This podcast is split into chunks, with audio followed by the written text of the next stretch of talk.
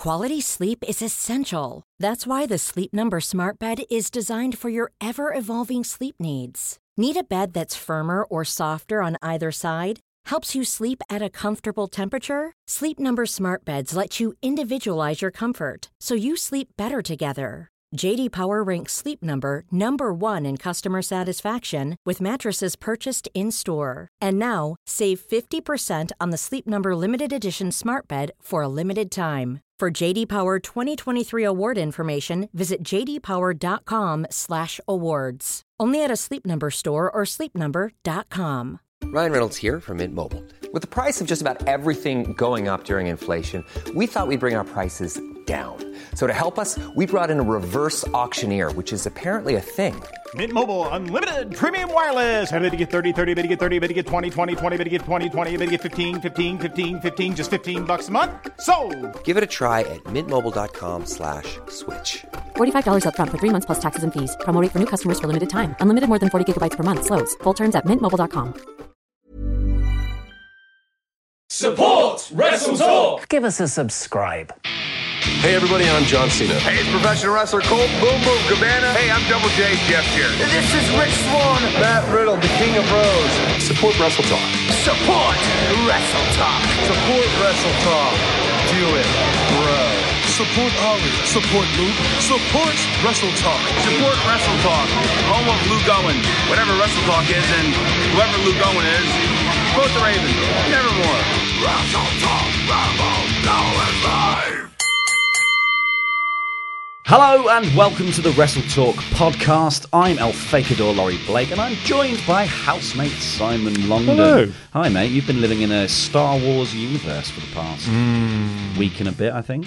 No, because I was away last week. Well, you were away last week, but then you've come back and you've got Star Wars Jedi Fallen Order back in Mm. your hands. And I've noticed that quite often during the day you're just watching Star Wars related Mm. videos on YouTube. I'm having a bit of a Star Wars thing again. Mm. Um, Star Wars, it's that time of year. Yeah, It is. I mean, Star pro- Wars season. Yeah, at some point over the next, imagine month or so, I'm going to watch all the movies again, or start watching Clone Wars, or yeah, Mhm. I'm just having a bit of a moment. Mandalorian.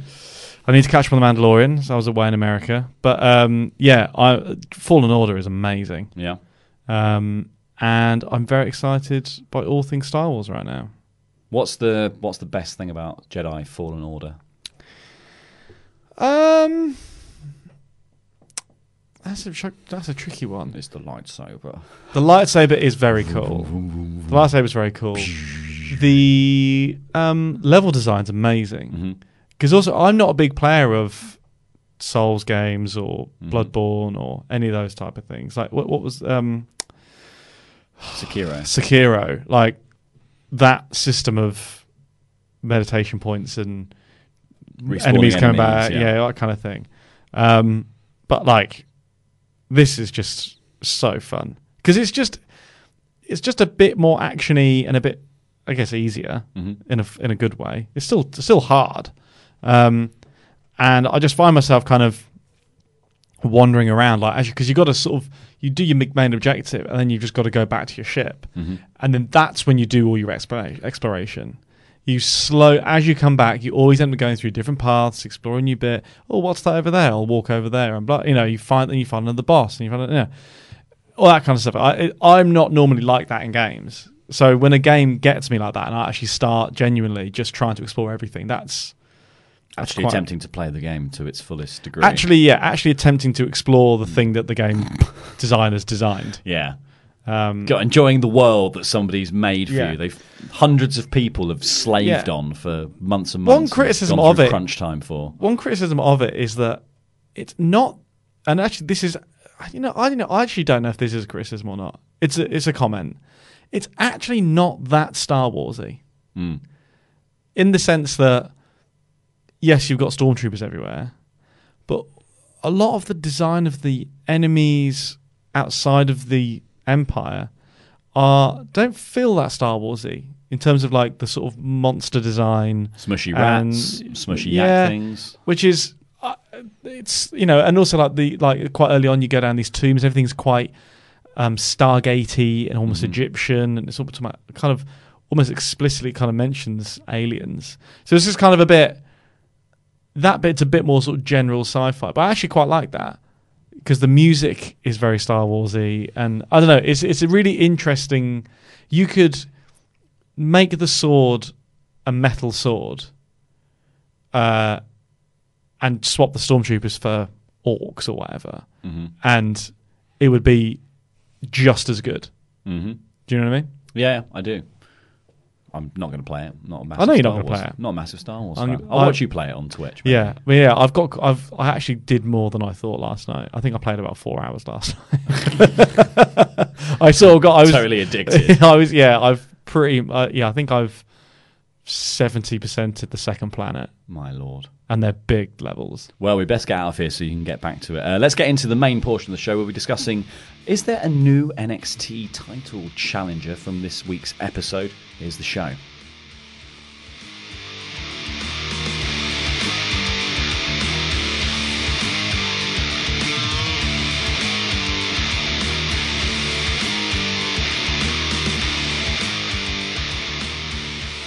This was a really, really good episode of the show. And set up, I think, came out of the gates. One, like building on what happened over the weekend on uh, War Games and Survivor Series, but also attempted to position certain people ready for the future. Um, so the, the main one to talk about is Finn Balor, who had a very big part to play in this episode of the show. Fresh off his uh, win over Matt Riddle, Takeover War Games, and fresh off sort of like he kind of felt like he was floating around in like waiting for the Johnny Gargano feud, but Johnny's injured now. So now Finn Balor, we're finally kind of finding out what's going to be happening with him, and it seems like they're setting up an NXT Championship shot with Adam Cole somewhere down the line. Yeah, it looks like looks like they're either. I think he's going to get the shot now, and they'll save the Ciampa match for Mania weekend. Mm-hmm. That seems to be what they're aiming for, um, which makes sense to me. Yeah, over. I mean, overall, the show kind of did sort of. I think in some in some points, kind of stretched that a little bit too far Yeah. with who to pick as challenger, and in other cases, kind of shot the shot a bit early. Mm-hmm. Which, uh, when we talk about the build towards war games, one of the one thing you could have you could say about that build was that it all felt like they had one one week too many, and it kind of all went a bit oh, sort of ready. you Mm-hmm. Know? yeah. And I think some of the stuff they did in, the, in this um, in this show, particularly the main event, kind of I think may have done that same thing again, where it sort of happened very very quickly. We've not really had a moment to kind of reset. It's just bang straight on, which is a good thing in some ways, but in other ways, I think I'm not sure necessarily whether this was perhaps a little too soon to Well, start this straight away. I would argue that this is, the, I, I think, pu- positioning Finn Balor in a first ever match with Tommaso Ciampa, which is what happened on the show, With as the no build. as the main event with no build. However, it's a way of maintaining momentum. Exactly, coming off yeah. their, their, they, you know, they won in the ratings last week against AEW. They get, they're going to hopefully, hopefully get the big sort of post Survivor Series boost as well. We'll find out later uh, whether or not that happened. And then putting in like a recognizable star, but who is an NXT star in that sort of main event role Yeah. is a very good idea. So that kind of meant that most of the show on the men's roster side of things was built around this angle. The show opens with uh, Josiah Williams uh, of Wrestle and Flow, who accompanied Adam Cole to the ring um, at one of the takeovers. Um, he, he said, uh, after, uh, after war, we went to Survivor Series and beat the brakes off Raw and SmackDown, and now it's time to celebrate because we are NXT. And then he goes down to the ring, rapping a song about NXT and how great it is, while all the superstars run down and they're dancing around the ring and chanting NXT with the crowd. It was kind of a goofy segment, but I really enjoyed it. Yeah, I I wasn't crazy about it only because I just don't think in this day and age, I don't know, it just doesn't seem to make much sense to me that any wrestler would have like in kayfabe brand loyalty like mm-hmm. that. I don't. Th- I just.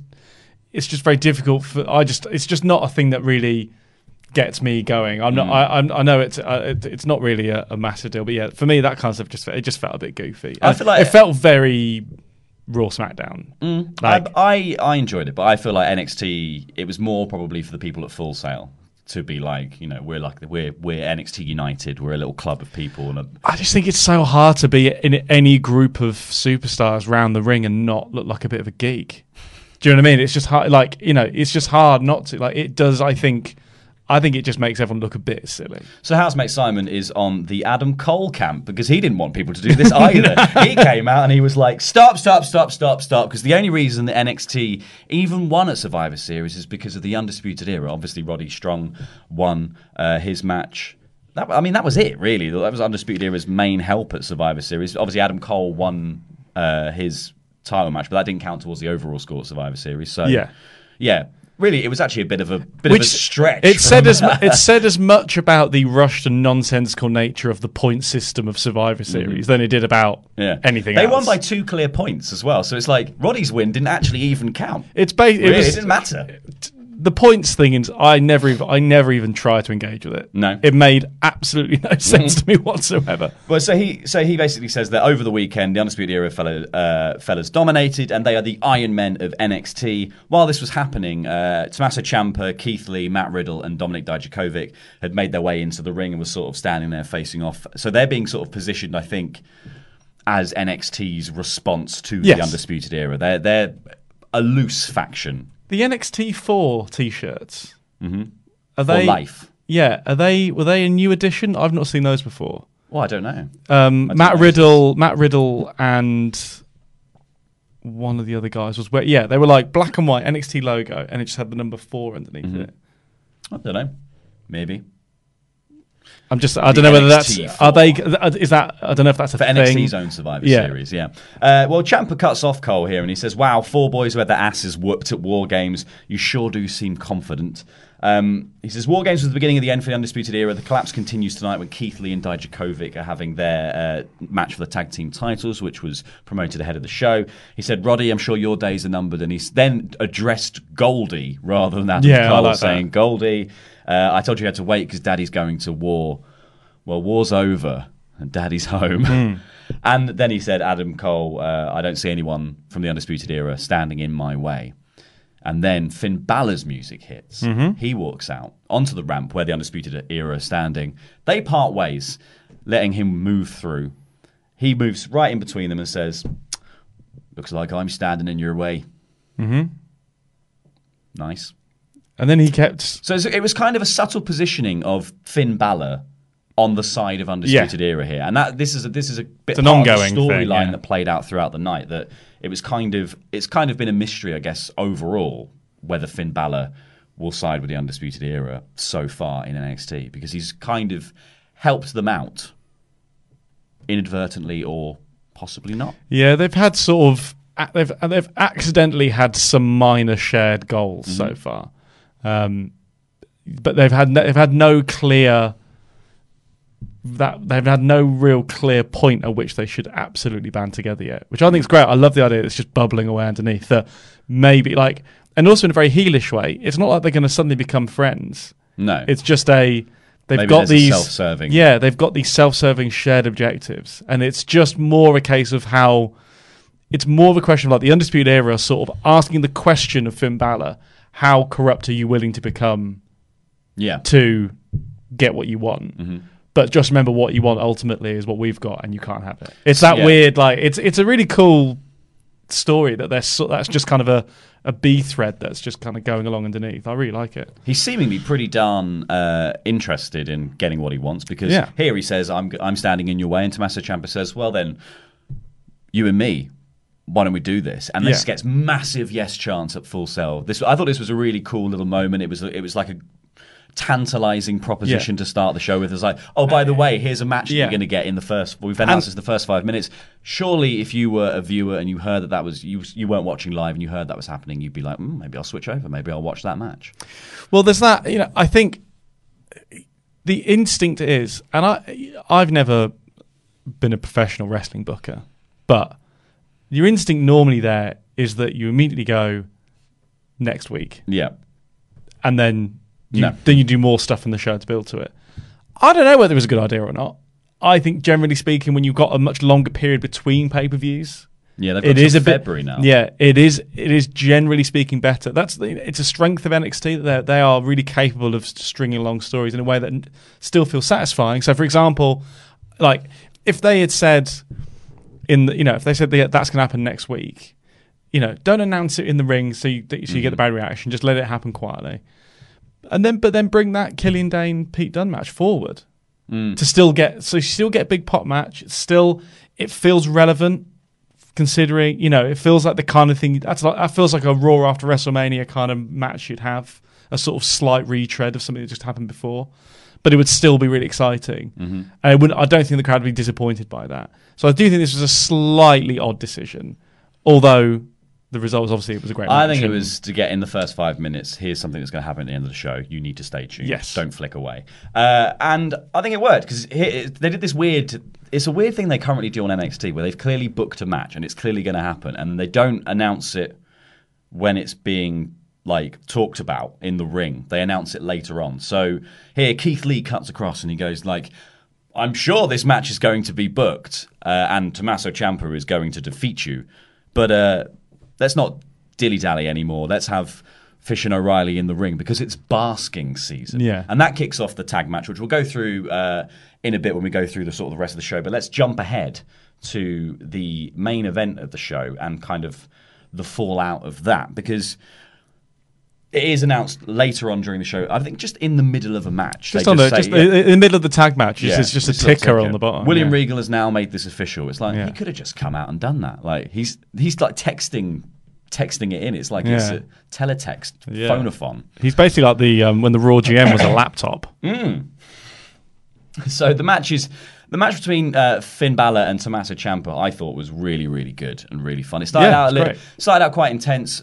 Quite slow. Most of it was built around a headlock that Finn Balor just wouldn't let go of. Just Yeah. like, I've got you. I've got you. Um, then Ciampa runs wild, dumps Finn over the ropes, trips him on the apron, knee strikes him off the apron, and then hits one in the ring. So Ciampa starts being in control.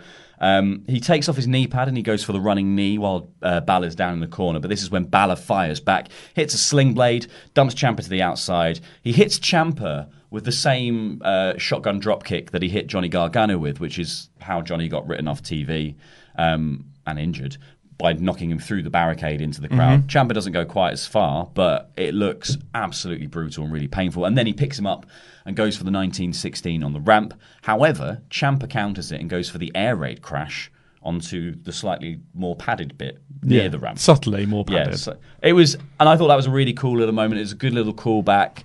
It made the drama in the match um, feel a bit more emotional than it's just like you know. It, it was kind of obvious, I think, that these two were going to go for the title. Like Finn Balor hasn't really chucked his hat in the game in the ring. Sorry, like obviously until right in this second where he walks out and kind of comes out for Adam Cole because he seemed preoccupied by the Johnny Gargano thing and then the Matt Riddle build. Yeah. So now he's back on the sort of track of like I'm going for the NXT title. Um, Also, Ciampa Ch- Ch- Ciampa generally. Also, I think Ciampa brings in all these matches brings a a real intensity, and it was really cool to see Balor match that. Mm-hmm. Yeah. And I think it's all and the same. He did it the same with his match against Riddle as well. But this whole new character has been so much more intense. It's been really good to see him kind of also looking like he's hard hitting as well. Like Mm-hmm. even like, you know, it just. I felt like with he, funny looking back now, it really you really do sort of get the sense that he kind of his heart wasn't necessarily in it for that last little Raw run, and now he's just like firing on all cylinders. Yeah. you know, and also because I'm but also this is you know I'm not even necessarily I'm not a massive Balor guy. No. Um, but I thought this match was fantastic. I thought the intensity was great. And that moment, particularly, that callback, like, it felt like a pay per view match. Yeah. Really. And it was, it was sort of scripted like a pay per view match as well. Yeah. It was really, it was really good. Speaking of pay per views, there's a little callback to uh, NXT Takeover War Games when uh, Ciampa hits Project Ciampa in the ring. Finn kicks out really close at two, then hits a double stomp, the John Woo drop kick. Balor goes up looking for the coup de grace, gets cut off, and takes an air raid crash from the second uh, rope. So kind of a callback to the finish of the War Games match there. And then that's when Ciampa says, this is for Johnny and goes for the fairy tale ending. But at this moment, Adam Cole runs down, distracts. Um, he gets knocked off the apron by uh, Ciampa. Balor grabs the belt here. The official takes it off him and they have a bit of a tussle and it drops to the floor.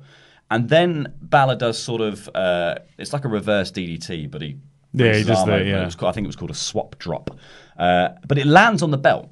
And there's this moment where Finn's like, oh, did I just get disqualified? And the referee, um, can't remember her surname, Jess is her first name. She looks at him and she's sort of like, I think that's that's fine. That's fine. Yeah, Pins yeah. Ciampa. It's a really close too. I thought it was a really good moment. and also the the the the delay of the conversation sells the kick out as well. Yeah. do you know what I mean? If he'd just gone straight in, it would have kind of been almost a bit silly. Mm. But that delay, like, it just it was just a really clever bit of sort of schmozzing of a, Yeah, of a and, and, and, fake and finish. playing a crowd. Really, Yeah. I think it, that's the thing. Is like to, to me, I was like, oh, that's the finish, and then it wasn't, and then there was this just beat longer where she takes the belt away, she goes to put it back.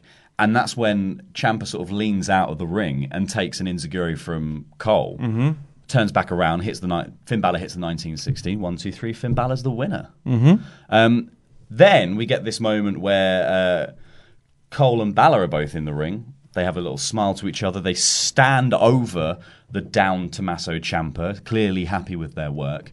Cole does the undisputed era pose. Balor, interestingly, takes one step in front of him and does his finger guns Mhm. at Ciampa. And there's this moment where it was just it, it just felt so. I was just, is he going to do the hand gesture? And everyone was sort of like, is he is he undisputed era? Is Mm. that is that what this is about? Cole is playing it up beautifully. He's like, I am obviously a mastermind. I'm a genius. I've got this guy on my side. It's brilliant. Pats him on the back, and as soon as he pats him on the back, Balor just goes, Yeah. Pele kick. Yeah, people need to stop thinking that Balor isn't going to Pele kick them because he keeps doing it. Yeah. and it's Don't let him get in front of you. no. If he stands in front of you, he's going to kick you in the You step face. or step back. Take Yeah. one step because he doesn't. He's not looking. Um, yeah, I thought this was great. I mean, I, I I'm not particularly keen for Balor to join the Undisputed Era. I think the Undisputed Era, if they're going to add anyone, should add a woman Mhm. or and or muscle. Yeah. That's what they need. They don't need Finn Balor. Finn Balor needs to be the lone wolf for a while. I'm happy with that. But I like the way they're sort of teasing that. I like the way that, that if for Undisputed Era, they're thinking it's just like this is just like a free agent acquisition. Mhm. You know, I think that's it's like their attitude to it. I think is quite interesting.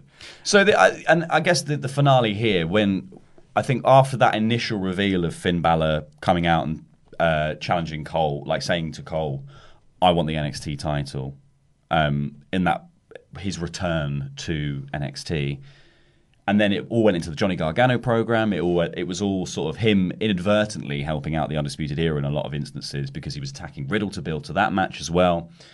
So then we end up in a situation now where it feels like this could be the definitive moment that says, no, Finn Balor has no interest in the Undisputed Era or being a member of the Undisputed Era. He just wants the championship now. So, do you think it will be Tommaso Ciampa and Adam Cole at Mania weekend, like Mania season takeover? Because it probably won't be. I guess it's not at Mania weekend anymore. Um, or do you think it will be Balor, Ciampa, and Cole? Or do you think that'll be at Portland? If I if I had my instinct is that the Balor feud is what takes us through for a while, Mhm.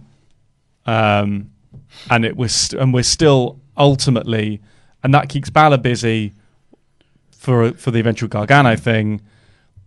We're ultimately leading to Ciampa versus Cole, Yeah. at the big takeover. That's what I think's going to happen. I, if the Gargano thing doesn't take off at the right time, maybe they'll switch that and make it triple threat. But I still feel like that's that's the the sort of lily pads that they're jumping across Mhm. now. This is the. It's obviously more than that, but it's ultimately the holding feud for both, for Yeah. kind of all of them. Yeah. Until Johnny gets back, and then they go off and do. I would love to see all three of them have a like have a triple threat match for the title. I think that would be a really interesting dynamic to play into. And Yeah. then you build to the then you build to the the singles match between Cole and Ciampa. I think the problem with that though is that you then you've kind of seen it. Mm. I think you want. I think you want to hold. I think you want to hold that up. I think. That, also, also, I don't want to see the main belt get defended in triple threats. No. You- so, would you, so would you be happy to see Adam Cole versus Finn Balor? And do you think it would be men- momentum breaking for Balor for him to lose the title? Well, not For him to lose the For, not, for him to not win the title, yeah. No, because there's so many ways that you can do that, especially with Undisputed Era. Um, eh, the other swerve could be a very Bullet Club esque, you know, Balor wins and then they do the guns and kick Cole out. Yeah. You know, they could. They, they've Dead got for a third time. Yeah, died again. But you know, I don't think they're going to. I, I think there's. Lo- I think there's lots of ways you can creatively protect Balor Mhm. between now and then. You know, whether that's through the Undisputed Era getting involved or other champion, or that's how that is the Gargano return. Yeah. It's the Gargano return that costs Balor. Balor That's a then good goes idea. like- and then he can go into a program with Johnny. yeah, so I think a I good yeah. I think and I think that's that seems to be the most logical. Mhm. So they basically have to now tread water until Johnny's back. Johnny is the thing that ruins Balor's title hopes. That Yeah. gets Balor out of the way. Ciampa comes in. Off Mm. we go. So that was the end of that was the end of the NXT episode with Balor standing tall, seemingly uh, the next in line for an NXT title opportunity. Mhm. If Ciampa, after pinning Adam Cole at War Games, was sort of at the top of the list, I think Mhm. Balor's now leapfrogged him.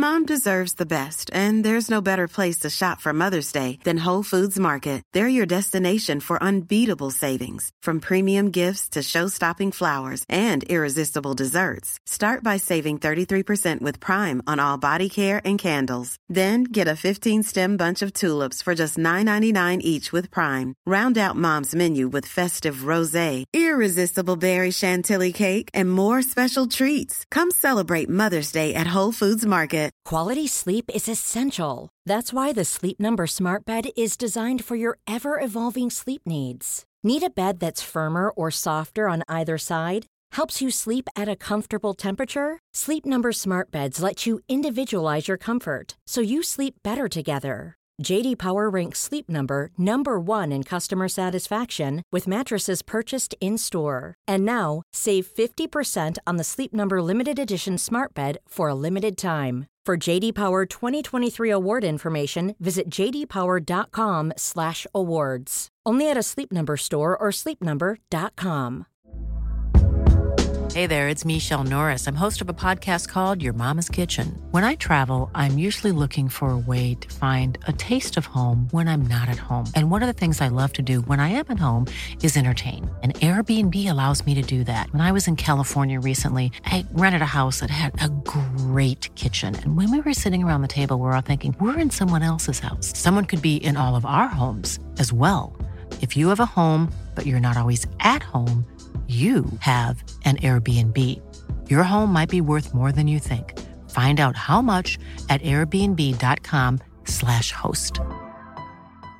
I'm Sandra, and I'm just the professional your small business was looking for. But you didn't hire me because you didn't use LinkedIn jobs. LinkedIn has professionals you can't find anywhere else, including those who aren't actively looking for a new job but might be open to the perfect role, like me. In a given month, over 70% of LinkedIn users don't visit other leading job sites. So if you're not looking on LinkedIn, you'll miss out on great candidates like Sandra. Start hiring professionals like a professional. Post your free job on linkedin.com/people today.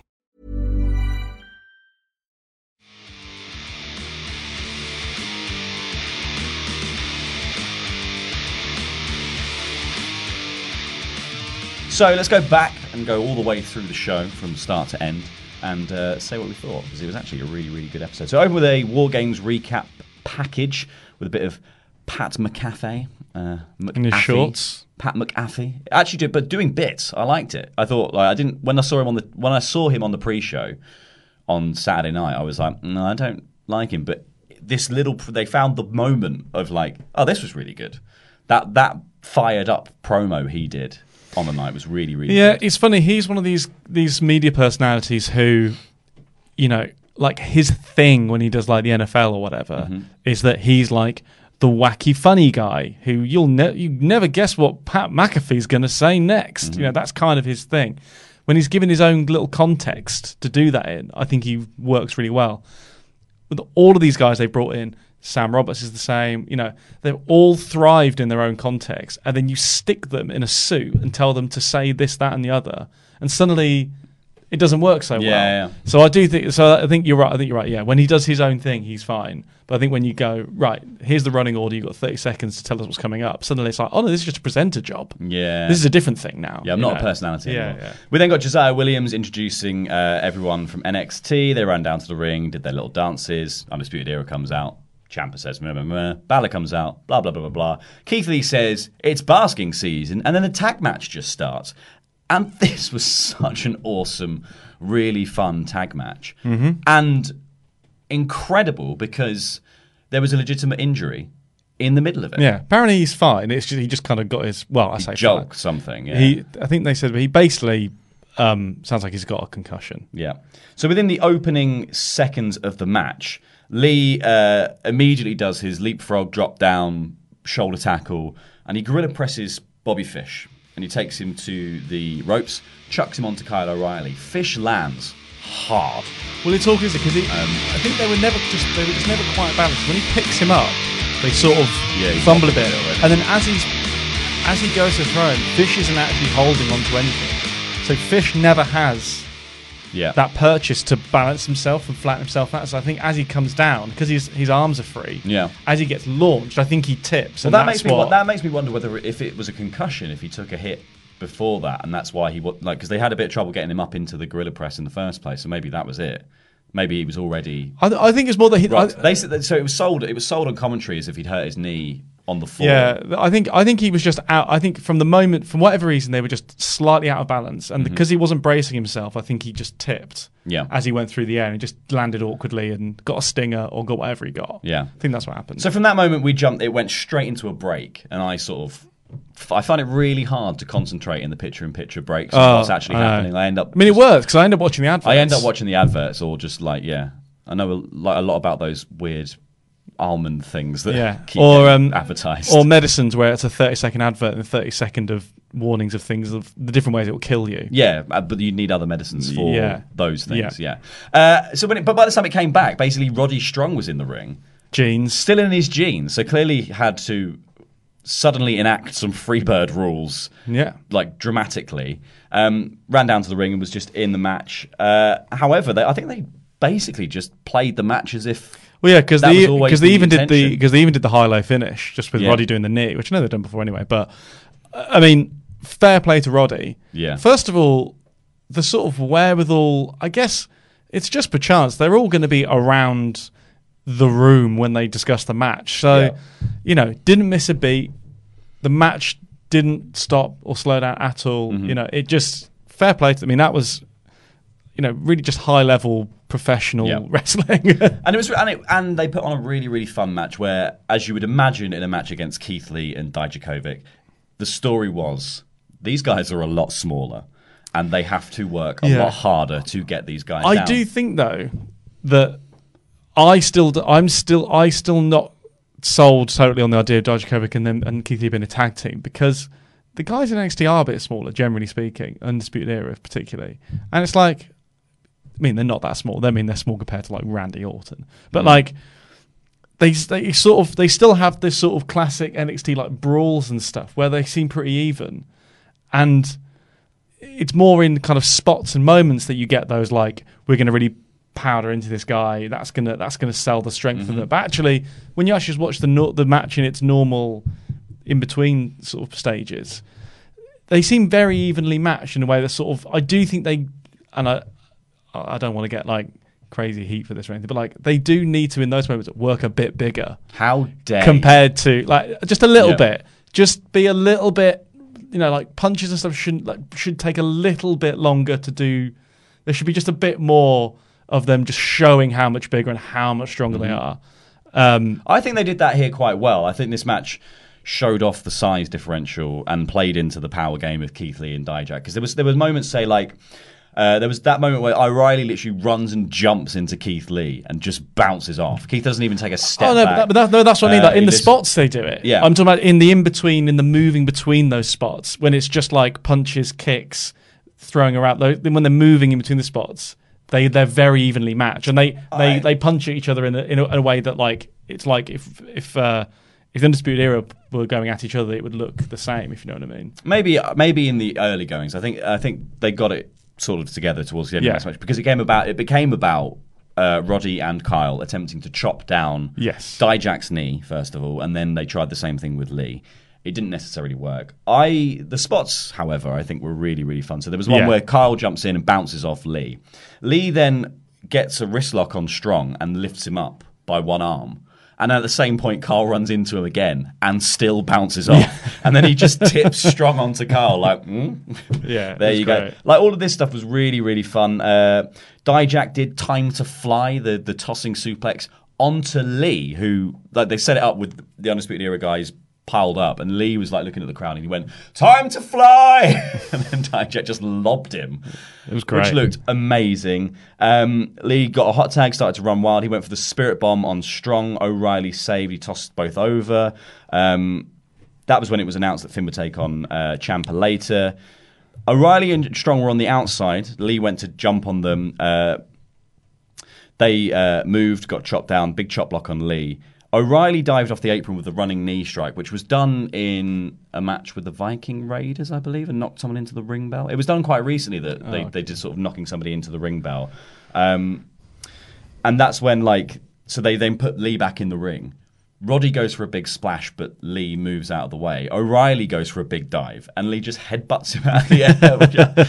I- there was so much Yeah. Ridiculous, ridiculous fun in here. The, The- choke bomb, double. Yeah, it was. Yeah, it was. It was an. Uh, what was it? Was it like an arm? Somehow lifted him into a power bomb, didn't it? Yeah. And got the choke slam on. Yeah, it was. Yeah, that was crazy. It was. They were. That the match was really entertaining, Yeah. really, really fun. I mean, still, they're all these guys are working at such a high level. I'm mm. really, and as much as I'm, I'm not crazy about Dijak and Keith being a tag team. I'm all, what I am glad about is Dijak getting this This time, yeah. because he's amazing too, and Mhm. I, I just think He does the flipping senton off, Yeah. uh, like springboard flipping senton. I just think all these guys are working at a really high level at the minute, Yeah. and it's just, and I think the good thing that NXT is doing at the minute is just kind of riding the wave as well. That's So- just you know, so- and this match had a crazy finish, like and a legitimately crazy finish. So Dijak hits a choke bomb, choke slam Mhm. uh, on the Undisputed Era guys, and he sort of tweaks his knee on the way down and sells that for a second. As that's happening, Adam Cole is making his way down the ramp. Everyone starts going, "Oh, Adam Cole!" And then the camera pans round and catches this amazing moment where Cole's walking down the ramp, and Lee just appears out of nowhere, like surprise, like like it, like It's- like the opening of a quiet place. Yeah. just woof, and he flies into the obviously obviously planted wrestlers in the crowd, but. What an Great amazing, spot. brilliant! But like all the people in the row behind were just like, "Oh I was my like, god!" I was like studying the GIF, and there's, there's a really subtle like, it's just perfect timing by Cole because he just has to do a little hop, like a tiny little hop, just to get himself into the air at just the right moment, and then. That's, momentum takes That's him. all Lee. Yeah, yeah. like that is all Keith Lee just launching another human being that yeah. far. It's like in Breath of the Wild, the stasis thing. He's like, boom, when you build up the thing. You just- know I haven't played that. Why? Some people might know what that is. Tell them. Yeah, well, we're talking to lots. Of, we're talking to lots of people. It's not. We're probably not. Um, however, this moment not only shocked everyone in the crowd, it shocked Lee, who was like, "I, I didn't realize I was that strong." It shocked Dijak, who was like, "I the hell was that?" you were that strong." The only people it didn't seemingly shock were Kyle and Roddy, who then hit the high low on Dijak as he's just sort of gormlessly standing there and get the one, two, three. So Mm. even though Cole's attempt at distraction didn't work, it was still distracting enough. Yeah, because Keith Lee was then the too far because he did slide in at two, so he was just literally just too far away. Yeah. From saving the distraction to get back in. It was a great finish. I like character wise, I don't necessarily like it. I For- think for who? For Lee and Dijak. I made I think it made them look like idiots. This is why they shouldn't be a team. Yeah. because they're just so big, so strong that they can both they could both be so effective.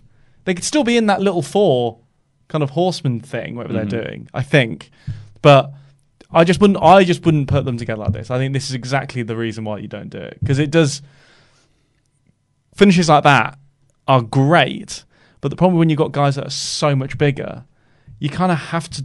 That has to kind of play into the. You Mhm. know, it's also difficult for the heels to then really ever be anything other than. Yeah, and it means You know. every, like you have to come up with crazy finishes in an attempt Yeah. to not always have it be the undisputed era swarm the guy Yeah, I, I kind of. It almost needed like. or hit them with weapons. I guess. If there was ever, it should have almost been like Cole coming down, should have distracted the ref. The ref should have also been looking at Cole in the crowd, and then there should have been like uh, a weapon shot with the belt. Yeah. That would have made more. That would have made slightly more sense. Yeah, they don't do a lot of weapon shots with the belts. The undisputed era, really. No, like and I think and I think that that that was an a edge and Christian thing. Yeah, know. but like that was a perfect moment to do it. Mm. You're you're undersized. You're slightly overmatched because you've also you're also down a guy. Yeah. So this is when the undisputed era have to start. You know, there's a there's a moment where everyone's distracted. Use it. Don't just do your finish. Yeah, yeah. And I, I, st- I mean, e- despite I think it making it seem a little bit like Keith Lee and Dijak. It was still awesome. Yeah, it was Like, still. no one looked like a it chump. Was, it was Do you know I great mean? Like, TV, yeah, yeah, yeah. and it was Yeah. a, a moment that literally had me pop out. Of my yeah, seat. I thought it was. I thought the whole, and I thought the whole match was super entertaining. I loved Yeah. it. I thought it was great. It was so, it was it was an amazing hot start to NXT. Then we then got a recap of the women's War Games match from uh, Takeover War Games. Funnily enough, the, and also just a rundown of sort of what happened on the night. The fact that uh, Mia Yim was injured from some sort of mystery attack, which they're still sort of saying, oh, there was a mystery attacker. So I don't know if they're going to actually do it's somebody else and not Dakota Kai. yeah, I didn't kind of. I, I sort of blanked that that hadn't been solved. Yeah, it's still a, an open I case. know. I sort of. This one's been on my desk for years. I guess because they sort of the way they did all the switcheroos of the of Rhea's team. Mm-hmm. I sort of don't care now. Yeah. Do you know what I mean? Well, I, I just assumed it Because was, I even- assumed it was Dakota Kai. Well, this is it, um, because I also- I'd just say it was Dakota but Kai. also once you'd had once you ended up with the Yeah. people you ended up with in that team, yeah, it it sort of rendered that mystery moot anyway. Moot anyway. Like Yeah. it didn't actually matter. Yeah. So unless they're going to do a big sort of try and build suspense for if when Mia comes back and she attacks Dakota Kai and Yeah. builds into that feud, or because she knows Dakota attacked her. So Mia's injured. Dakota Kai was chosen, attacks Tegan Nox very viciously. They had a little uh, fun told through snapshots. Baszler laughing, which I really enjoyed. Uh, they said that Kai was fined for putting her hands on William Regal. Nox was obviously unable to be there uh, last night to be involved because she's injured. Mhm. Um, they then also they then it was uh, Cathy Kelly was backstage talking to Candice LeRae. Um, Cathy Kelly put over the fact that this was one of the biggest weekends of Candice LeRae's career, obviously having won in the War Games match and won at Survivor Series. Um, she said that all she's heard since War Games is Dakota Kai. Uh, being in the ring uh, and listening to her destroy someone I see as my sister was painful. Uh, this was some, somebody that was supposed to be my friend. She says that she's sure that Tegan will get hers on Dakota Kai, uh, but tonight Kai isn't going to be wrestling against her friend. She's going to be wrestling against Tegan Nox's pissed off big sister. I liked this uh, promo. I thought it was Yeah. sort of like it was a bit clunky when she was like, "She's like my blood," but because they haven't Yeah. interacted a hell of a lot. on No, that was that was that was yeah that was that was a little bit hammy, but I mean a great great babyface promo. Candice LeRae, the character, seemingly makes friends with people very quickly. Yeah. Because we had this with Io Shirai. You're too trusting, Candice. Yeah. That's the problem. Um, so it was then announced that uh, Candice LeRae will take on Kai later. We've got a recap of um, Lio Rush versus Angel Garza. Um, and also a recap of the Takeover kickoff show where Garza won his match, and then as he came back through the curtain, Lio slaps him. I like the fact that, like backstage, people were just going, "Don't do that, Lio." oh yeah, yeah. So he's al- he's already done it and left. There's a lot of stuff off mic that gets caught in NXT, which is Mm. very funny every week. Like Bobby Fish again this week, just going, "You're not gonna do." shit." Uh, we then saw Lio warming up and Akira Tozawa uh, also warming up, ready for their match later in the night. Um, Shane Thorne then made his entrance and he was against Mansoor, so guess there's another Saudi date coming up. yeah, not um, not overly convinced by Shane Thorne's sitting on the turnbuckle that takes him. It was all a bit like he had to really like Yeah, it takes a really It takes a yeah, while. Yeah, it's Pretzel those himself on the- immobile legs. Yeah. um, I this was fine. This match. This was this was the sort of thing that they probably should have been doing with Mansoor before any of the Saudi dates. Because if you want to give him big wins in his home country, maybe so the rest of the world cares. Build him as a character. So I'm hoping that maybe this goes forward and they start to actually do something with him. Uh, Well, the thing is, though, ultimately, the thing he's always going to fight against, and it's it's a legitimate thing to fight against, is the fact that he is ultimately flying the flag for that bad thing nobody wants to talk about. yeah. That's what he's been asked to do. And I like the fact that in his gimmick and in his gear and everything, that it's not there. I think that's very key for him to be successful, is that they can't mention that. Mm. But also, that is his thing. Yeah. Oh, yeah. So it's a very. I think I'd. They did mention that he won the oh yeah, I know the they mentioned. I know they mentioned it, like, but like what I mean is like he will always be. For the longest time, he will. He is essentially flying the flag for that bad thing, Mm. and I think that's something he's he will really struggle to overcome. Yeah, and it's not like he's getting a hostile reaction or anything, but I just think that's going to make everyone, me included, just a bit cold on him. Like, and- Yeah, and, he's got, and he's and he's also very white meat baby face already. Yeah. so that's already like not the most fashionable thing. I don't know. I think he's gonna he- he's gonna have to be there a while. To, Yeah. It's a shame as well because I think he's actually really good. He's got some really interesting moves. Yeah, he's a good, good Um, wrestler. Does a good up. But hey, does- there's loads of good wrestlers. There are loads. That's of the problem. wrestlers, Yeah, he, Like, does, he does a good yeah. little tornado headlock takedown thing in this match. He does a little roll up, standing moonsault, suicide dive that gets caught. I think this was the best spot of the match. He does a suicide dive that Shane Thorne catches, and then he does a big sort of side suplex outside, which looked brutal and really horrible. There was a lot of outside action. Yeah. On, uh, I like Shane show. Thorne. He's good. Yeah, Shane Thorne is really good. Um, Mansoor then knocked him out of the ring, did the suicide dive, chucked him in, hits this sort of slingshot neck breaker thing that he does. It looks beautiful, and then Mm. picked up the win. Um, it was. Ju- I think this was just a positioning of Mansoor as a character on NXT. It was a match that happened. Hopefully, he continues to turn up. Uh, we then got Candice LeRae versus Dakota Kai in uh, an interesting little match. I thought. Dakota Kai with her new heel. She got a new Gone for, she's gone for the Io. Shirai. Well, my jacket's not even on properly. Yeah, I can't wear my clothes now Yeah. because I'm so Yeah. bad. Ruffled hair. Mm. Yeah, that was. But that's the thing is that that's the, the symbol of a new heel is a haircut And a jacket. Bayley got one, and a ja- Bayley's got a jacket as well. Balor. Yeah, Balor's got a jacket and a haircut. And a haircut. Uh, I liked Dakota Kai's heel. I thought it worked really well. I thought she played it really well. Yeah, I think she's she's quite interesting because it wasn't like it was it was positioned very differently to because Candice was also there for the last big heel turn, Mm. um, but she really took a beating from Io Shirai, and I think here she was the more fired up party, Mhm. whereas Dakota felt like a she she felt like a different character. Which I think is very like really positive about her heel turn is like she did come out feeling more vicious, Mhm. more ruthless. Had the, she had the knee brace, she had she? the, so she yeah she comes out with Tegan Nox's uh, knee brace, puts over the ring post. So you're like, mm, foreshadowing that'll be used later. Mhm. There were some really fun little spots where she sort of remixed some of her re- some of the stuff she's been doing recently as well into new bits. So she, she's you know she does the sort of spin around on the apron and then kicks him in the face. Yeah. she did that a couple of times here, but one time she just did it to Candice. In the corner, so Candice's head just spins around and hits the ring Yeah. post, which was really fun. And after that, she then hung her over the bottom rope, that one I didn't like. and then just booted her in the face. Well, because Candice is holding on, obviously. Yeah, it's same with thing when that's like rest- that's rest- same thing with like Sasha Banks. science- is, wrestling is science it- is different. Who's, who's it- yeah, is it Sasha Banks? When they just hold the- themselves up. and they just hold themselves, and we wait for ten minutes for you to stomp them on the chest. Like I, I'm not a big fan of that. That's an Andrade move. Oh yeah, does the knees, doesn't it? Yeah. No, he does the double stomp. So he gets up and Yes. does a double stomp as you're sort of like climbing back up. Yeah. It's like drop down. If you drop down, he misses. Yeah, same with the cancer was just holding herself there Yeah. to be kicked in the face.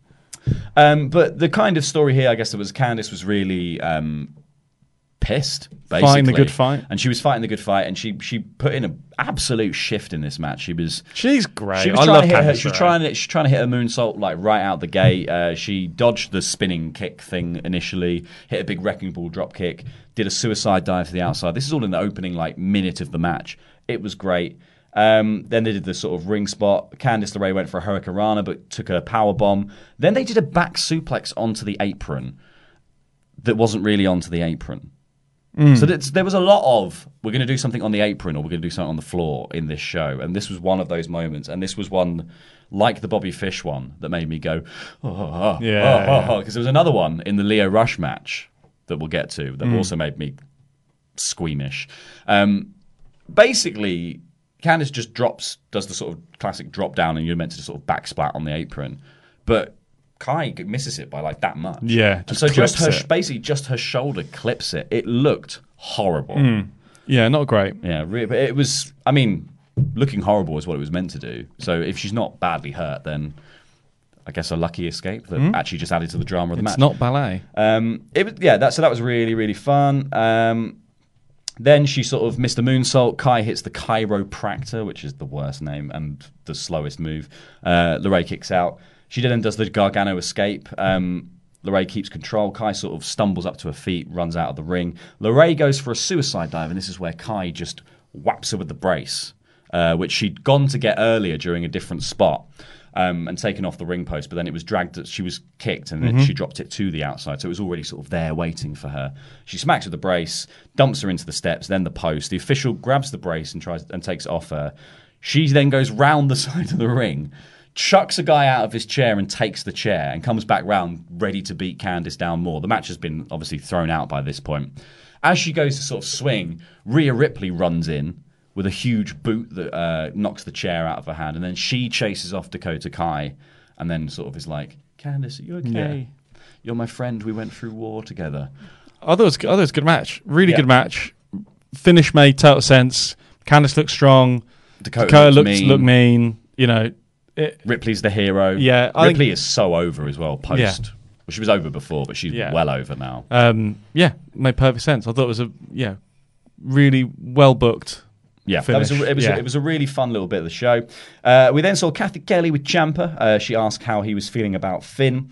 He said he can call himself the Demon, he can call himself the Prince. He's the longest reigning champ in NXT history. But I'm the guy who made this the A show. I'm the guy who made Goldy the most prestigious title in Slight- all of sports entertain- entertainment. I'm slightly worried that the mention of the demon might foreshadow him coming out as the demon at some point, which I obviously don't want to see again. But I don't think he will. I don't. I don't think he will either. But I think he might do face paint in on like Yeah, like a a, sort of- takeover somewhere down the line, but in more sort of a nod to the New Japan rather Yeah. than like I'm doing the demon again. Yeah. Um, I I think that I, Ciampa's got such an interesting way of talking that I just think is he's so kind of methodical and calm Mm. and eerily kind of still that it. It, everything just comes across with Yeah. such gravitas. yeah, he doesn't. He doesn't. He's not yelling and shouting and No. no. It's he's very cool. He's very threatening in a way that's yeah, Yeah. understated. Uh, we then got a Cameron Grimes promo package where he was sort of uh, mucking about by a river like Huckleberry Finn. Yeah, like- this was. Yeah, And- this was what it was. Jim. yeah, yeah, yeah. Jim. Um, he says, I always wanted to be an NXT superstar. I scratched, I clawed, I pushed a couple of people down. I said a couple of things I shouldn't have said, and I'm going to continue to do that. Um, how are we not going to talk about how I have the quickest victory in the company because I'm not a baby? I'm not a bro. This- this but I'm thing. 220 pounds, six foot, 26 years old, and I've been doing this all my life. It was actually a really good little promo. Like, um, but he it was a great promo, but he was the, the context was dumb. yeah, That's one. It was actually it was actually a great promo, like, but they've just 1990s him I love and gone. I Oh, love- you're from the south, Yeah. then you must be a hick. I love everything about him except the character. It's like he's really good. He's such he's so good on the mic. Well, this is the he's dumb so thing. good in the ring. No, but this is what's even this is what's dumber about it. It's not even a character. He's at no point in his character does he talk about coming from a swamp or farming or or any of that stuff. But he's country strong. He just has an accent and wears a hat. That's it. Yeah, but Like, hat- so if you just fil- like if you filmed if you filmed this podcast at a dairy farm, you would wonder why we would not why why is this podcast not about dairy farming? Like it's just they've just recontextualized a, a perfectly reasonable promo. I don't know why they're doing it because it's not his character. I'm gonna say- he never talks about it, never mentions it. He's not called Mr. Farmer. It's so dumb. It's it's a it's a weirdly un NXT thing to do to find a field to fill that in. Well, that's why you don't give people crap hats. The hat was a gateway. This is the thing. I don't even mind the hat. You're wrong. I don't even mind the hat. Fundamentally wrong. Wrestlers of Look all, where look where it's led us, Simon. No, this, is- this is the thing. He can have the hat and still not film it in a farm. Like I don't understand what they. What is the character his little and the, long and, the johns. and the banjo music in the back? It's like you don't have to do that. No. You can give him the hat, call him country strong. He has got that accent, fine. But at no point is his character that. Like, I don't. I, just can't don't wait till get. he's painting a list of his enemies onto white fences. Yeah, oh, it's yeah. This is I'm not not a fan of that. No. But again, fan of him. Great promo, great Mm. worker, great talker. Like we saw him at that progress show. Yeah, His mic work, his heel mic work particularly, is really good. yeah. Just don't know why. He's good at dabbing as well. Just don't know why. Yeah, yeah, he is. Yeah, I just don't know why they've they've done this stupid farm gimmick. Don't know. Don't know, indeed. We then got a another promo package. This time putting over Rhea Ripley and her achievements for Survivor Series week, making her feel like a big, massive Mhm. deal, which she is. Uh, we then got Akira Tozawa versus Lio Rush.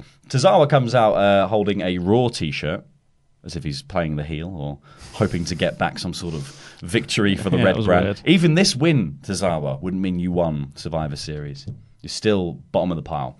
Um, I loved this match. great I thought match. it was so good. They worked so well together. Yeah.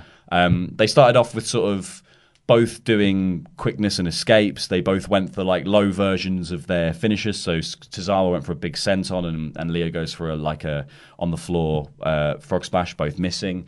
Um, in that in those opening exchanges, what I really liked, what they did was when they were doing all the quick escapes and stuff. Often that that is, you know, obviously amazing to see people do that stuff, Mhm. but can very quickly look like a choreographed dance. And what they did is when they were doing all that stuff is in the interchanges between those little sequences, they really stayed on top of each other and were still grappling, trying to yeah. grab a, grab an arm here, a headlock. Like they were still like backing each other up. Like it still felt like a fight, even though they were. I just thought that was brilliant work on their part because so often those sequences, you know, that you know people are standing five feet away from each other doing handstands, Yeah. and it's like this is great, but. You know, there's this version of it where you're actually still scrapping. I thought it was really cool what they did. Yeah, um, so sort of one of the central themes of this match was German suplex uh, Yeah. applied in various different Yes. forms throughout. Uh, so there was a bit like very early they teased doing a German suplex off the apron, uh, which everyone was just like, "This is insane." But it was uh, Lio Rush doing it to, Tozawa at one point, Mhm. so he was like really low squatting, and Cesaro was holding on. Um, then Lio uh, from the apron did this sort of crazy flip. He basically did a sunset flip without doing the sunset flip bit of it. He just did a flip and then landed in a powerbomb position underneath Tozawa. Mm. Tozawa fights him off, stomps him down so he's sort of flat on the apron, and then just does a senton across him, like across his chest. Yeah, that was- like pinned to the apron. That was An amazing, bit. Yeah. horrible looking, absolutely horrible looking. Um, Akira then hit the uh, rolling senton off the apron. He hit this missile drop kick as well after that that sent Rush rolling backwards all the way to his feet, and he did like a, a Ric Flair. Ooh, Yeah. and then a slump. It was like I think Lio's selling is really, really Lio Rush good. is great. It's it's he funny- ragdolls like nobody. Yeah, it's funny. Like he's like Ricochet. Actually, I think he makes he makes simple moves look amazing. Yeah. like Ricochet taking a claymore and just Yeah. turning inside out. Well, this is, I think with Lio Rush's character on Raw, we we basically forgot that he's an amazing worker, Mhm. and I think giving him this position has just been a great way of just reigniting his career. Yeah. He's fantastic. It's where he's he's weirdly he's proving what he was saying all along. He was like, I could be a main event guy if you gave me. Well, chance." let's not go that far. No, but like he was. So this was the main event of the first hour. I guess this was the, the finale of hour one of uh, NXT, and I, I think he's clearly proved that he's could be a show stealer in NXT. He's he's he's also rare amongst the cruiserweights they brought in who can really talk. Mhm. They've not got loads of great talkers in that cruiserweight division. Yeah. Um, so I think now I'd like what I would like to see now. I think because he's having great matches every week. I'd like to see them now build that little pool of three or four contenders and start giving him some promo time to really build some of those feuds. I think more Yeah. more more mic time for Lio would be would be great. I think seems- that's yeah. the, it's the next evolution of it's kind of they've proved their point. These matches make total sense on this card every week. Let's now start giving them a bit more build time. I yeah, think would be the next. and, maybe, and, and like some fresher faces because obviously, like I feel I feel like Angel Garza is going to get his shot again. Yeah, so really, if Lio, we so but- right now it's probably Grimes, Garza, Tozawa, right? Kal- Well, it was Kalisto and Tozawa at uh, Takeover, was it, or was it? Yeah, I think it was. Kalisto and Tozawa at Takeover. Oh no, at um, Survivor Series because it counted as a win for NXT when Lio won. Um, Oh yeah, but, yeah, I think that, like that seems to me. I don't know. yeah, it'd be interesting. Like Mansoor, someone you could throw in there as, Yeah. a, as a character, but it'd be. It, I think Lio. you don't need any more than that. Yeah, Like- Lio's sort of in that weird position where he's not really a character at the moment. He's just a ch- he's just sort of a very over champion and doesn't Mm. really he doesn't say much or do much beyond be really good in the ring. And it seems that everyone else is having all the kind of like you just they're just going here. You got a cruiserweight title. Does the, does the cruiserweight. cruiserweight title still carry the 205 stipulation? What you have to be under two hundred five? Yeah. I think so. You have to be Okay. cruiserweight. Because Grimes obviously said he was 220. Mm, if you can cut fifteen though. I the- don't think Angel. Garza's le- under 205. I don't. Well, I don't think Buddy Murphy ever was, but No. know. Um, so the the German comes back around, uh, and they actually just do it. Hmm. The German suplex off the apron, which I like. It was nuts. This moment, they because they were fighting on the apron. Tozawa hits a pump kick, goes for the German once. Lio blocks it, fights off. Then Tozawa just slaps him and just goes, "Hey!" Yeah. Lio does a backflip, lands on the outside, sprawled. It's funny. I was think I was thinking about that spot, and I was like, actually, it makes way more sense if you flip over. Yeah.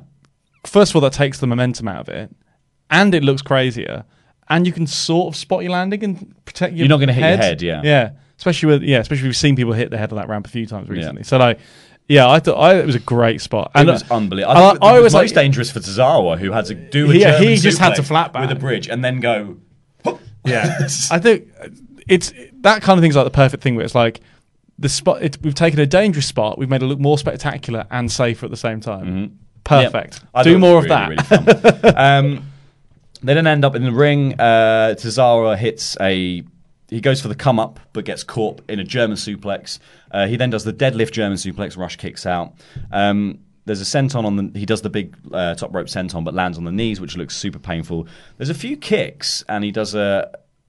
Oh no, this is slightly before actually. That like Tozawa spat out his mouth guard after taking a few Oh, kicks, I and then Lio goes to do the come up, but Tozawa was not there. So I don't know whether Tozawa actually got genuinely rocked or whether that was part of it. But Lio sort of bounced off the ropes, and there was no one there, and he sort of then slumped down and was like, "Ooh."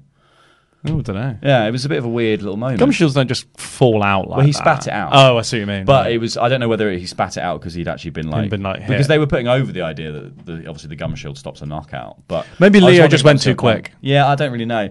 It was just it was a little that was a little bit of a stumble in what was otherwise a really really good match. Um, yeah, so it was the it's the big splash onto the knees. Uh, Lio goes up, hits a final hour to Tozawa's back, and then rolls off, and Tozawa rolls over, and then he hits the final hour going the Yeah. other way onto the front. One, two, Yeah. three. Lio retains. Norm- normally, when people do the, a, t- a double, f- if they ever try and do like a double finisher from the ropes, it takes so long, it sort of renders it Yeah. pointless. But he's so quick that it made sense. That could almost be, his finisher could almost be doing it twice. Like- I, I, I, this match was just unbelievable. I loved thought it. It was really, really fun. Uh, Cathy Kelly was then with Finn Balor. She asked him for final thoughts before his match with Ciampa. He said, uh, Ciampa's walking around like he's the toughest man in the world. I already put Johnny Gargano in hospital. Riddle found out a takeover. Tonight, Ciampa gets to meet the prince. Nice little promo. Yeah. Bit of fire for the match. Uh, then it was Xia Li comes out, and uh, Vanessa Borne is here to get revenge for Aliyah, who ended up with a broken nose after her Mhm. match with Xia Li, which caused me to sigh, caused Nigel to cream his pants, and uh, Beth Phoenix on commentary to say, "Settle your tea kettle, Nige," which I thought was great. Um, Immediately, Borne posts herself, gets a power bomb from Li, and this is when Shayna Baszler, uh, Marina Shafir, and Jessamyn Duke arrive. Um, Li then just quickly kicks Borne in the back with this spinning kick and pins her, so she's got the win under her belt before any of the shenanigans can happen. Um, Duke and Shafir rush the ring. Li manages to fight them off.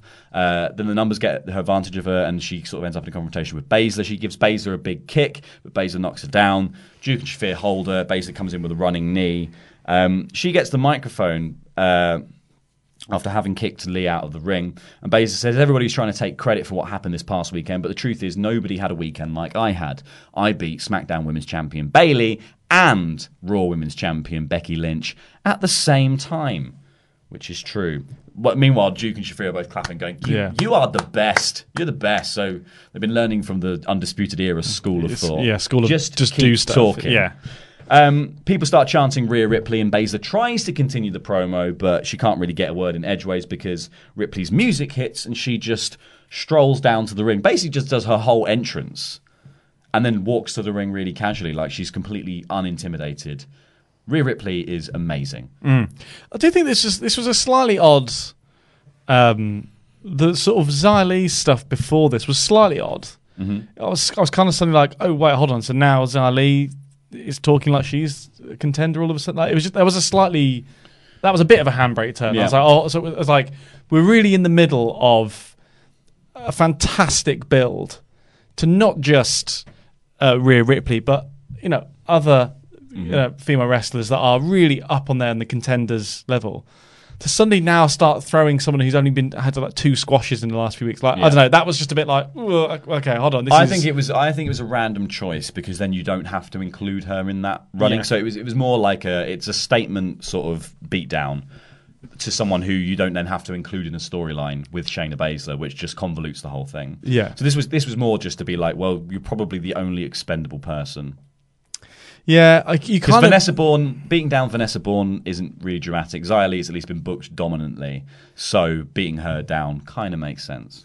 Oh no, it does. But it was just it, there was this sort of suggestion at the start of it where it was kind of like she was kind of putting her like Yeah. I'm going to be, and it was kind of like mm, you don't need to say that now. Yeah, Do you know what I mean? And that was just like a and- and- weird and I like think, I think I guess the point is it's like Baszler needs to rebuild some of her mystique. her NXT bully heat um, because she lost at War Games with a massive advantage in the Mm. match as well. So like that that kind of does tarnish her character, and it, and I think makes people hotter for the i- like. Will make people hotter for the Rhea Ripley match if we start to rebuild Baszler as the dominant force in NXT and Ripley as like the opposing force. Yeah, I just think I think I would have rather have seen like another match with someone from that team Mm-hmm. or something involving them that spilled out into the arena that Rhea Ripley could like. I'd ra- I'd want to see. I'd almost rather see like the three of them just go and viciously beat up Candice LeRae Mhm. for no reason. That spills out onto the ramp. Yeah. And then she, I don't know something that because that would have felt more vicious. Candice has got too much drama going on. That's Too much. I know maybe she's not. And that, everyone else like, is a heel now. I just think I just think I think to just have this some reason involving Yeah. Xia Li claiming some sort of pretension to the title sort of was suddenly a bit like, well, hold on, like this is Mm. not this is this feels a bit bit of a handbrake turn. I'd rather see them do something super vicious to someone from the other team Mm-hmm. than that. But it still worked. Yeah, it still worked. And I thought it led to this really, it led to a fun uh, exchange between Rhea Ripley and Shayna Baszler. Ripley gets in the ring, uh, the heels powder out. She says, Where do you think you're running to? I came out here because I had something to say to you face to face. Baszler on her own then heads back to the ring and stands on the apron. She says, Shayna, I just wanted to say congratulations. You beat Bayley, you did beat Becky. But when you went face to face with me, I beat you. And you know what? I'm going to do it again. But next time it's going to be for the NXT Women's Championship. Yes, please. Yeah, I want to great. see this one on one match. I do too. A very lot. Yeah, uh, that I Many just times. the great like Rhea Ripley and Shayna Baszler particularly. They just look so tough and mean, Mm-hmm. and they're so like hard hitting and vicious. I just think they're just. I just think their chemistry will be. Yeah, ridiculous. I can't wait to see the. You know, they've been everyone's been doing the um, "Here's me ten years ago" and "Here's me now" picture. Mm. That, but for like two years ago, Rhea Ripley, beginning of the Mae Young Classic, and her in ten years' time, when Yeah, she's like yeah. battle scarred and Yeah. like really deep on the mosh Yeah, kid thing. Um, Baszler then gets in the ring, gets in her face, and she says, Rhea, you might be the nightmare, but I'm the reality. And the reality is that you're going to be tapping or napping just like the rest of them.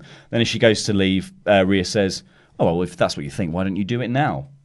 Yeah, yeah, you're not going to step back in the ring, are you? Because um, I'll drop you. Mm. Which I thought that was it was a bit of a flat ending. I don't. I don't It sort of wasn't quite a cool enough line. It sort of ended twice. Yeah. and it only needed to end once. yeah, I. But again, like it's a Crowd were hot for it's it. a hot build to a Yeah. what is going to be an amazing takeover Yeah, match. I think it's gonna be No doubt, amazing. no Can't doubt. wait. Uh, we then got a recap of the triple threat from War Games and um, the the uh, news that Damien Priest apparently has uh, one or two cracked ribs because he was shown backstage with a medical um, technician, doctor. Don't know why I said technician. No, do I. With a doctor, a nurse, or some sort, saying that this was happening. Um, but it was also announced that next week he's going to take on Killian Dain, even with the cracked cracked wib, ribs, wibs, wibs. oh, sorry, I th- I thought it was done Dain next week. Uh, no, it's Priest and Dain next week. Oh, oh, I must have seen I must have seen Peter instead of Priest. Yeah. Um, so, and then it, then we got the Tommaso Ciampa versus Finn Balor, and that was all she wrote for NXT. Overall, a really, really strong episode. Really the, strong only, episode. the only match I wasn't like that wasn't really like blowing me away was Mansoor versus Shane Thorne, but it did what it needed to do and it got out of there pretty quickly. Um, and also, it is, and I ha- have also been the person who said like, if you're going to use Mansoor for the Saudi Arabia stuff, make him a character. Feature him on some t- shows at some point. Do something with him. So at least they're doing something with him now, outside of only featuring him once a year or twice a year. Well, it's in weird, isn't Saudi it? Arabia. Yeah, but those shows still aren't The only the only, the only time yeah, the only time he works is like a WrestleMania sized event. Like Yeah. it's weird. Yeah, I, I'm I, I'm not personally that sold on the whole Mansoor project personally, but that's just me. Um, Yeah, but the rest of the show, opening segment, amazing. Opening tag match, amazing. Candice LeRae, Dakota Kai, a lot of fun. Uh, Akira Tozawa, Lio Rush, wicked.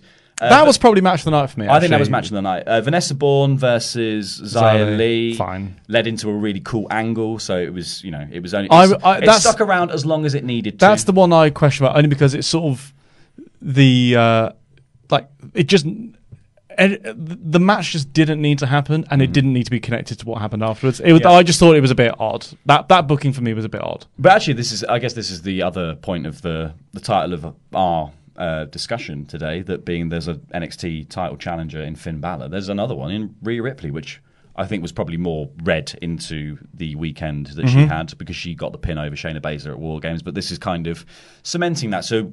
That's the build that we have going forward, seemingly that Finn Balor and Adam Cole will be in the mix, and so will Tommaso Ciampa. And then on the women's side of things, it's going to be building to a Rhea Ripley, Yes. Shayna Baszler feud. I couldn't be happier. I think th- that is all the right choice. Yeah. I'm just I'm now excited to see what comes next for the uh, North American title. Who's the next big contender Yeah. for Roddy? Um, and I'm really excited to sort of. I think the end of the prophecy must be fairly soon.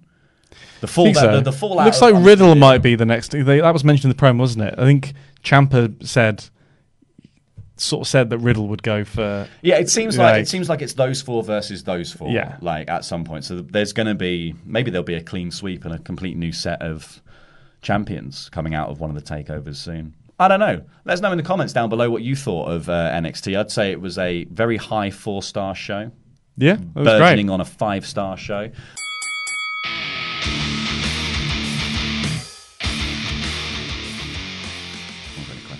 Oh, No further questions. No further questions, That's Your it. Honour. Yeah, that's it. I I rest. was going to ask what you're doing this weekend, but I have actually already asked you that.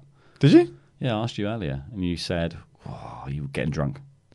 Oh yeah, no, that yeah. You're going to East Grinstead to get drunk. I'm going to go to uh, quite a weird part of outer London and get drunk with my friend. Yeah. Um, that yeah, we're not really going to talk. I think we're just going to drink. No, I think those are the best catch ups. I'm meeting a, an old friend tomorrow evening for a similar sort of catch up where I think, like, the ones where you go home and I think, like, my girlfriend's often like, well, give me the details. What are they up to? What, how's, how's their wife? How's their new house? And it's like, I didn't ask any of this. Every time we go to D&D, I get all of those questions when I go home. It's like, how's, how's, how's your mate Dan? How's the baby? How's, how's Mm. Alex? How, they, how are they finding living in uh, Rochester? Blah, blah, blah, blah, blah. It's like, I didn't ask any of this. Like, ask me how Zadok is. but also, I don't care Because I know how Zadok is. He's dead. Um, you know, I, I, that's that'll basically be what happens tomorrow. Yeah. uh, on Saturday even. But I, I, I keep getting com- confused as to what week we're in. So I thought tomorrow was when we're doing something, but it turns out we're Your not. calendar blindness, yeah. And Yeah. also, because not even that's not even confused about what week it is. That's the day as well, because we're not doing that thing on the Friday either. No, I know. Yeah. It's completely wrong. No, I- you, yeah, you've got you've, you've fundamentally misunderstood. Yeah, and I asked. and you, it was my idea. You, well, you booked it. You said the date that you were free. yeah, yeah. I don't really do calendars, hmm. We are going to see Knives Out tomorrow as well. That's the thing. which is annoying because I've just booked into. I literally two days ago booked in to see it with some friends Oh, next you? week. Yeah. No, sorry. Well, we have to go see it. Can, we, can we see something else? No, we have to see it for Screen Store. Can you not just see us sadly. it? Well, how am I? Go- well, it's a rubbish podcast. It's a rubbish review of me just, doing it on my own. No, just you know, Write it down. just right. Um, but if you are interested and you uh, are a subscriber to Screenstalker's YouTube channel, then we'll be doing. I mean, you can watch it. You're not a subscriber, but it'd be great if you were a subscriber. We'll be doing a review of uh, Knives Out tomorrow on the channel. Uh, it'll also go out in podcast form as well for people who only want to listen to things rather than see them, which is fair enough. Which is is fine. We're not great to look at. No. So yeah, there's that. Please, please check that out. Please watch that. Uh, that's about all we've got time for on this podcast. So thank you very much for listening. Goodbye.